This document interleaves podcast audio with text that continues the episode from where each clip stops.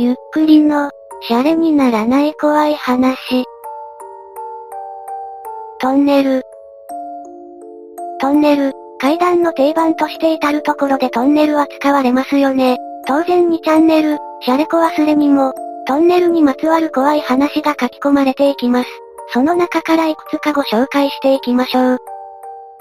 その晩は雨が強く降っていた。現場に着き、トンネルの手前で車を脇に寄せ、一時停車、その手の感覚は鈍い方だが、不気味な雰囲気は感じた、怖い場所だ、という先行イメージのせいもあるだろうが、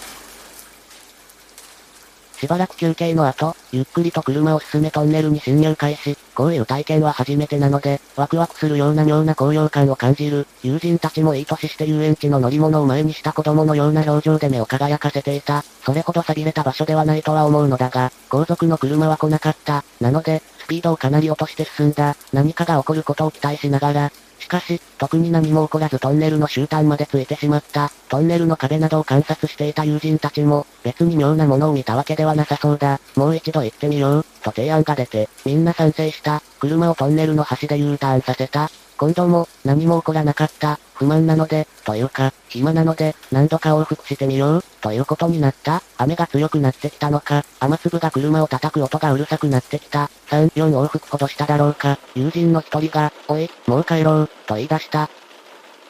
何も変わったことも起こらず、飽きてきたのだろう、と思った。だが、何か声の調子がおかしかった。トンネルの出口が見えるあたりで一旦車を止め、後ろを振り向いた。帰ろう、と言い出した友人は肩を縮め、寒さに震えるような格好をしている。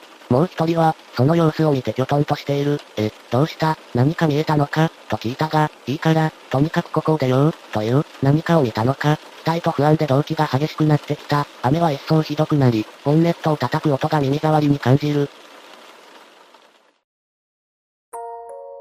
とにかく、一旦ここを出て、どこか落ち着ける場所を探すことにした。国道沿いのファミレスにより、ようやく一息ついた、夏も近い季節だというのに凍えるように震えていた友人も、ようやく落ち着いてきたようだ。なあ、もう大丈夫だろ。何を見たんだよ。聞こえなかったのかあれが、友人は怪げそうな顔で僕たちを見た。妙な快音の類か、それとも声。しかし、僕には心当たりはなかった。もう一人の友人も、何が何やら、といった表情をしている。別に何も、まあ、運転してたし、雨もうるさかったしな。聞こえてたじゃんか。いきなり声を張り上げられて、驚いた。深夜なのでファミレスにはほとんど人はいなかったが、バイトの店員が目を丸くしてこちらを振り向いた。しかし、彼が何を言っているのか理解できない。何が聞こえてたって、はっきり言ってよ。気恥ずかしさと苛立ちもあって、少し強い口調で言ってしまった。しばらく重い沈黙が続いた後、彼が口を開いた。雨だよ、雨の音、俺たちはずっとトンネルの中にいただろ。なんで雨が車に当たるんだよ。1回目読んだ時は気づかなかった。でも、もう一度最後の部分だけ読み直したら、なんかじわじわ怖くなった。地味に怖い話だね。驚異的な雨漏りだ。手抜き工事も甚だしい。果たして手抜き工事だったのか、それとも車の上に何かが居続けて、垂れ流し続けていたのか、真実は誰にもわからない。ここはシャレコ忘れではなく、生活いた、怖い話すれです。あれは私が18歳の頃地元でも有名な心霊スポットへ行った時のことでした。当時私は同じ学年の男子と付き合っており、その他のカップルたちとグループ交際をしていました。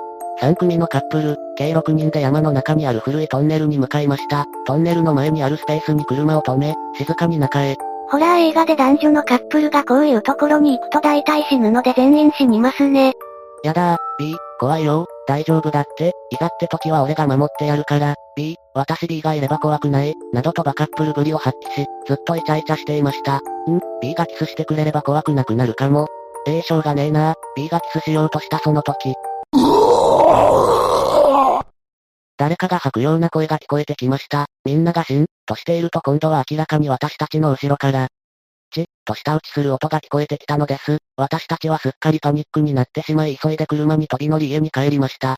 その後霊感の強い知り合いに話を聞くと、あそこは危ない、特に女性を連れてるとその人は大体不幸な目に遭うから、メス殺しトンネル、って呼ばれてるんだ、と教えてくれました。幸い私たちは全員男だったので事なきを得ましたが、もし私が女性だったら、と今でも鳥肌が立ちます。全員無事でよかったね。不覚にも笑ってしまった、笑った。怖い話なんだけど笑うしかないそうです。当時学生だった私は A という友達とよく放課後に残ってはくだらないダベりを繰り返してました。部活なんか入ってなかったので、まあ、私も A も怖い話が好きな方で、よく怖い話を仕入れてきては楽しんでいました。たまに女子も入ってきてキャーキャー言いながら放課後の夕暮れの時を過ごしたものです。やがて受験を控えた最後の夏休みを迎えることになりました。私と A はいつものように雑談してましたが、なんとなく夏休みと、受験の鬱さから何かイベントを起こそうという話になり、犬鳴峠に夜行ってみる、ということになりました。犬鳴峠というのは九州では非常に有名な心霊スポットで危険だから立ち寄ってはいけない、と大人なら誰もが言うくらいのヤバいところです。現在は封鎖されてます。そこのトンネルをくぐると必ず何かが起きます。正直、私は妙な高揚感を覚えましたが、同時にビビってました。ですが若かったせいもあって、怖い、なんて言えません。まして親友の A にそんな姿は見せれなかった。夕暮れのくっきりしたシルエットの中で A の顔は真っ黒に見えた。田舎学生でしたので私たちは免許なんて持ってませんでした。ですのでローカル線に乗って現地の駅に集合でした。それからひたすら徒歩です。途中バスが出てるとの話でした。そして夏休みに入り、気だるい暑さの中で、その結婚の日が近づくにつれ私は何をしても気持ちが落ち着かなくなりました。それから何度も電話で A と話をしましたが、悔しいことに A は全然平気のようでした。一度話の流れで私が行くのをやめようか、と言った時、A の馬鹿にした笑いが耳に響きました。それ以来当日まで電話はしませんでした。私は怖いとかよりも怖がる姿を見せてたまるか、という決意で固まりました。そしてその日が来ました。A と別れることになるその日が、先日から降り始めた雨は朝になっても止んでいませんでした。私は待ち合わせの夕刻までベッドでゴロゴロしていました。やがて時間が来ると A に中止にしよう、と言いたくて何度も受話器を握りましたが、イエス、出かけました。なんでこんな罰ゲームみたいなこと。私は初めて行く場所だったので駅員に聞いたりしながらなんとか現地の駅までたどり着きました。すでに薄暗くなっています。雨は霧雨になり傘を差しているのですが体中がじっとりと濡れてきます。待ち合わせの駅に着いたのは約束の時間より30分以上も早い時刻でした。人気のない駅でした。駅員も古い駅舎に入って背中を見せたままです。私は夏とはいえ雨に濡れてたので震えました。正直怖かったのだと思います。やがて約束の時間になりました。しかし A は来ません。私は次の電車だろう、と待ちました。しかしやはり A は来ません。あの野郎、正直私は嬉しかったです。帰れる、と思いました。しかし、すっぽかされた怒りは若かったせいもあって強かったです。あいつ、とついたろうか。その時後ろから声がかかりました。お前、いつまで待たせんだよ。現地集合だって言っただろう。え、現地の駅だったぞ。お前、俺はずっと峠のふもとにおったとぞ。すまん。A はやはり一人で待たされたせいもあってかすごくイラついていましたが早く行こうと先を歩き出しました。私は慌ててついていきました。A はすでに一度通っただけあって私を案内してくれました。しかし A もさすがに怖いらしく無口でした。顔も青ざめて見えました。やがて私たちは峠に差し掛かりました。しかしそこからは急に砂利道になってました。私は薄暗い中、A に必死についていきましたがその先に鉄柵が張られていることに気づきました。私たちは、若さのせいにばかりするのはあれですが、鉄柵にかかった鍵を砂利道で拾った大きめの石を使って壊しました。A は体力がないので私の役目でした。時間はかかりましたがなんとか鍵は壊れました。相当古い鍵だったようです。そこからは両側から覆い茂る草の真ん中を白っぽく浮かび上がる砂利道をひたすら登っていきました。雨のせいか日はすぐに暮れました。私たちは懐中電灯を灯して登りました。30分くらい登ると、そこに闇をさらに黒く塗りつぶしたようなトンネルが見えました。中は真っ暗です。見たこともない暗さでした。私は背筋がゾゾゾゾゾゾ、と寒くなりました。こ、これかよ。A も震える声で言いました。さっきここで待ってた時はまだここまで暗くなかったけど、私たちは身を寄せ合って中を覗きました。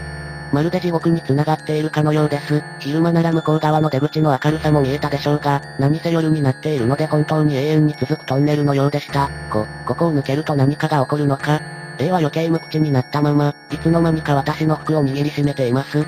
お、お前先に行けよ。A は震える声で私に言いました。ば、バカ、押すなよ。雨のせいで虫の声もない山の夜です。私たちの懐中電灯の明かりだけが灯っていました。しかし、その明かりも闇に溶け込んでいます。私はもうダメでした。怖いなんてもんじゃありません。正直泣きそうでした。私は A に言いました。ごめん、俺、無理、もう帰ろう。しかし A は手を離しません。ば、バカ、ここまで来て帰れるかよ。私は A に押され少し前に進みました。無理だって、俺、耐えれないよ。お前が来ないからずっとここで待たされた身にもなれよ。んなこと言ったって、俺は帰る。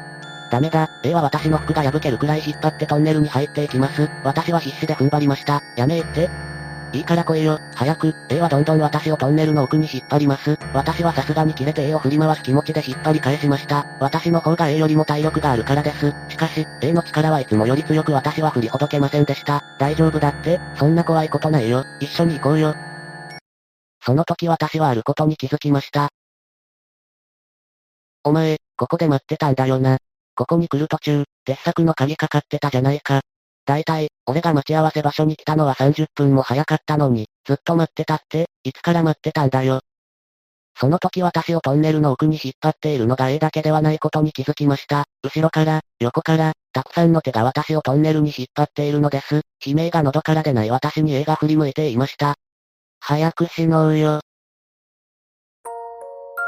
後日談、私は気を失ってたらしく地元の人が山菜を取りに来た際、見つけられたそうです。私はひどい熱で数日寝込みました。病院で A がその日、怖くて約束をすっぽかしていたことを知りました。それ以来 A とは口を聞くことはありませんでした。